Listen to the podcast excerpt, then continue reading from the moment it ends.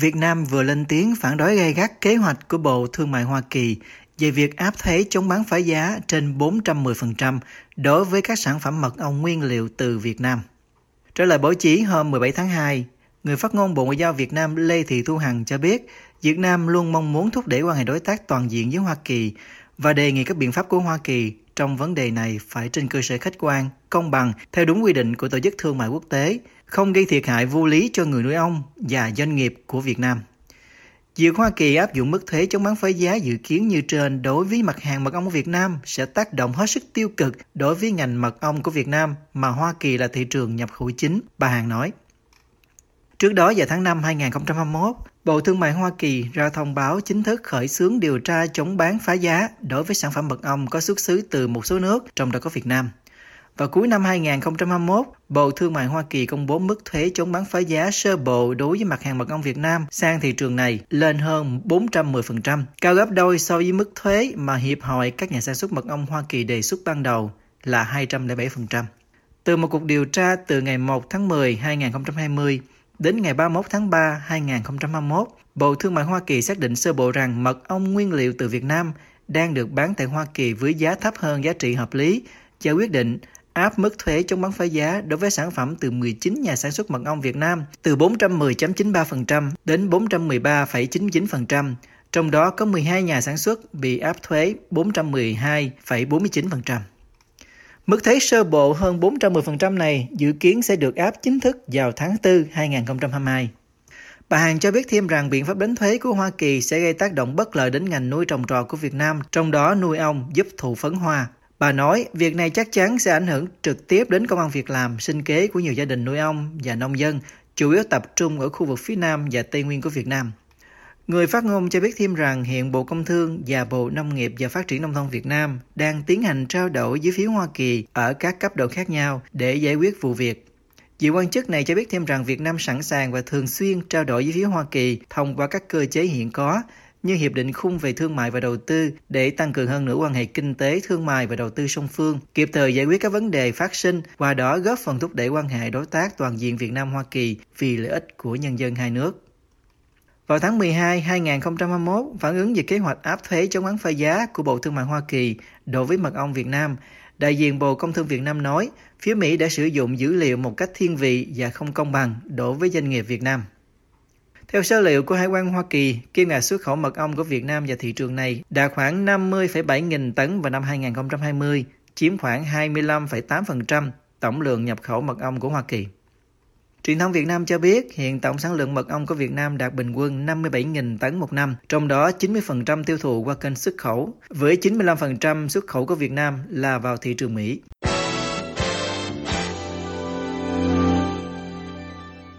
Tàu hộ vệ tên lửa Quang Trung và đoàn Hải quân Việt Nam vừa lên đường sang Ấn Độ để tham dự cuộc tập trận Hải quân đa phương Milan 2022 tại thành phố Visakhapatnam của Ấn Độ từ ngày 25 tháng 2 đến ngày 3 tháng 3. Được đánh giá là có quy mô lớn nhất khu vực châu Á-Thái Bình Dương, cuộc diễn tập Milan được Hải quân Ấn Độ tổ chức định kỳ mỗi 2 năm một lần kể từ năm 1995. Với chủ đề Tình bạn gắn kết hợp tác, diễn tập Milan 2022 quy tụ lực lượng từ 47 quốc gia, bao gồm cả các quốc gia trong bộ tứ AUKUS cũng như các nước ASEAN và các nước đối tác quốc phòng hàng đầu của Ấn Độ như Nga, Iran, Israel. Thay vì tổ chức ở hai địa điểm thường lệ là quần đảo Andaman và Nicobar, diễn tập Milan năm nay lần đầu tiên được tổ chức ở thành phố Visakhapatnam do quy mô cuộc diễn tập lớn hơn, với sự tham gia của nhiều tàu chiến hơn nên cần nhiều chỗ neo đậu và vùng biển rộng hơn cho các hoạt động diễn tập. Việt Nam đã bắt đầu cử phái đoàn quan sát viên tham dự diễn tập Milan vào năm 2018. Đến năm 2020, Bộ Quốc phòng Việt Nam quyết định cử tàu vào lực lượng tham gia diễn tập, nhưng cuộc diễn tập đã bị hủy do ảnh hưởng của đại dịch COVID-19. Đưa tin về việc tham gia tập trận năm nay, báo Quân đội Nhân dân dẫn lời trưởng đoàn Việt Nam, Đại tá Nguyễn Văn Ngân, Phó Tham mưu trưởng vùng 4 Hải quân nói, việc tham gia của Việt Nam nhằm đáp lại lời mời của Hải quân Ấn Độ, ủng hộ các hoạt động do Hải quân Ấn Độ tổ chức, đáp lại sự giúp đỡ nhiệt tình, hiệu quả của Hải quân Ấn Độ dành cho Hải quân Việt Nam trong thời gian qua, góp phần củng cố và tăng cường hơn nữa mối quan hệ hữu nghị hợp tác và tạo điểm nhấn kỷ niệm 50 năm thiết lập quan hệ ngoại giao giữa hai nước. Tuy nhiên, theo TFI Global News, Ấn Độ lâu nay sử dụng diễn tập Milan như một công cụ để thông báo với Trung Quốc rằng khu vực Ấn Độ Dương là một phần trong phạm vi ảnh hưởng truyền thống của Ấn Độ và Hải quân Trung Quốc sẽ không được phép thực hiện quyền bá chủ ở đây. Diễn tập cũng là một phần trong chính sách hướng Đông và là phản ứng của Ấn Độ đối với chiến lược chuỗi ngọc trai của Trung Quốc, mà trong đó Bắc Kinh cố gắng bao vây Ấn Độ ở sân sau của họ bằng cách xây dựng các cảng chiến lược ở các nước như Pakistan, Sri Lanka và tăng cường quan hệ đối tác với các nước như Bangladesh và Myanmar.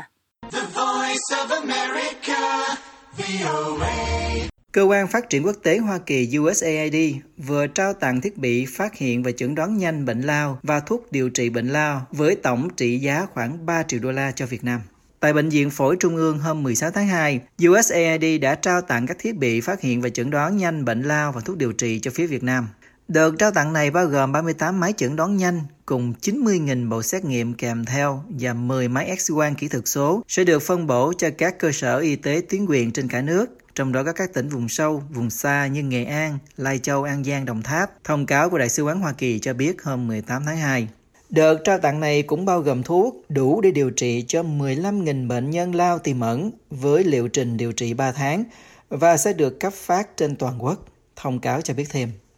Trang Tuổi Trẻ online dẫn lời ông Nguyễn Viết Nhung, Giám đốc Bệnh viện Phổi Trung ương, cho biết những chiếc máy chẩn đoán lao nhanh và máy X-quang kỹ thuật số này được thiết kế để có thể hoạt động tại các vùng xa xôi, hẻo lánh. Do các thiết bị cầm tay này siêu nhẹ, được trang bị phần mềm hỗ trợ phát hiện dấu hiệu nghi ngờ bệnh lao, giúp phát hiện ca bệnh cả ở những nơi không có kỹ thuật viên chẩn đoán hình ảnh. Tiến sĩ Nguyễn Viết Nhung nói, máy chẩn đoán lao nhanh có thể phát hiện tại chỗ bệnh lao và lao kháng thuốc trong thời gian dưới 2 giờ và được vận hành bằng pin. Ngoài ra, USAID cũng cung cấp các chương trình đào tạo và hỗ trợ kỹ thuật cho chương trình chống lao quốc gia cho nhân viên các cơ sở y tế và các đối tác địa phương, thông cáo của USAID cho biết. Việc hỗ trợ này sẽ giúp nâng cao tính bền vững cho các nỗ lực tăng cường công tác phát hiện ca bệnh của Việt Nam và đảm bảo chẩn đoán chính xác, kịp thời cũng như hỗ trợ kết nối cho người bệnh tới dịch vụ điều trị bệnh lao và lao tiềm ẩn. Đại sứ quán Hoa Kỳ cho biết, việc trao tặng thiết bị và thuốc hôm nay thể hiện sự hỗ trợ kiên định của USAID nhằm giúp Việt Nam đạt được mục tiêu chấm dứt bệnh lao vào năm 2030. Kể từ năm 2018, USAID đã hỗ trợ Việt Nam hơn 16 triệu đô la cho công tác phòng chống bệnh lao. USAID sẽ tiếp tục hỗ trợ đưa các công nghệ và thuốc điều trị lao mới hiệu quả cao vào Việt Nam, như một phần trong quan hệ đối tác và sự đoàn kết tiếp tục phát triển giữa hai nước. USAID cho biết rằng những tác động của COVID-19 đã khiến các dịch vụ phát hiện bệnh lao và chăm sóc bệnh lao ở Việt Nam giảm nghiêm trọng, với tỷ lệ phát hiện ca bệnh lao giảm 23,5% trong 10 tháng đầu năm 2021. Để giải quyết vấn đề này, USAID cũng đang hỗ trợ lồng ghép sàng lọc bệnh lao vào các chiến dịch tiêm vaccine phòng COVID-19 của chính phủ Việt Nam. Việt Nam được xếp vào nhóm 30 quốc gia có gánh nặng bệnh lao cao nhất thế giới, với 172.000 người mắc lao và hơn 10.000 người chết vì căn bệnh này mỗi năm.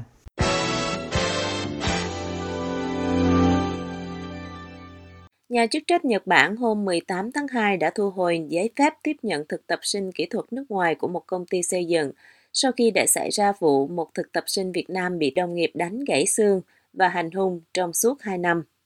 Công ty có tên là Six Create ở tỉnh Okayama, miền Tây Nhật Bản, bị cấm nhận thực tập sinh kỹ thuật trong 5 năm tới, theo hình phạt hành chính do Cơ quan Dịch vụ Nhập cư Nhật Bản và Bộ Lao động nước này đưa ra, theo tin của Kyodo. Tại cuộc họp báo ở Tokyo vào ngày 18 tháng 2, Bộ trưởng Tư pháp Yoshihisa Furukawa nói, các hành vi vi phạm nhân quyền đối với các thực tập sinh kỹ thuật không bao giờ được phép diễn ra. Đồng thời, ông cho biết chính phủ sẽ có hành động nghiêm khắc nếu những trường hợp tương tự xảy ra trong tương lai. Cơ quan di trú Nhật Bản cũng thừa nhận rằng vi phạm nhân quyền, bao gồm cả hành hung, đã diễn ra tại công ty trên, nhưng từ chối tiết lộ chi tiết. Thực tập sinh người Việt Nam 41 tuổi cho biết anh ta đã đến Nhật Bản vào mùa thu năm 2019 và việc xâm hại bạo lực diễn ra khoảng một tháng sau khi anh ta bắt đầu làm việc. Thực tập sinh này đã bị thương nặng, bao gồm cả gãy xương. Đoạn video quay lại cảnh bạo lực cho thấy thực tập sinh người Việt bị đấm đá, bị dùng chổi đánh vào đầu và thân thể, bị la mắng vì không nói được tiếng Nhật đúng cách. Sau khi sự việc bị phát hiện, công ty đã thừa nhận sai sót và cam kết bồi thường cho thực tập sinh người Việt. Thực tập sinh này và các thực tập sinh khác cũng đã được chuyển đến nơi ở của công đoàn quản lý để được chuyển sang các công ty khác. Báo cáo của Nhật Bản cho biết thêm. Tại cuộc họp báo vào ngày 17 tháng 2, người phát ngôn Bộ Ngoại giao Việt Nam Lê Thị Thu Hằng cũng cho biết Đại sứ quán Việt Nam tại Nhật Bản đã làm việc với chính quyền địa phương để xác minh thông tin và khẳng định thực tập sinh bị bạo hành hiện có sức khỏe, thể chất và tinh thần ổn định.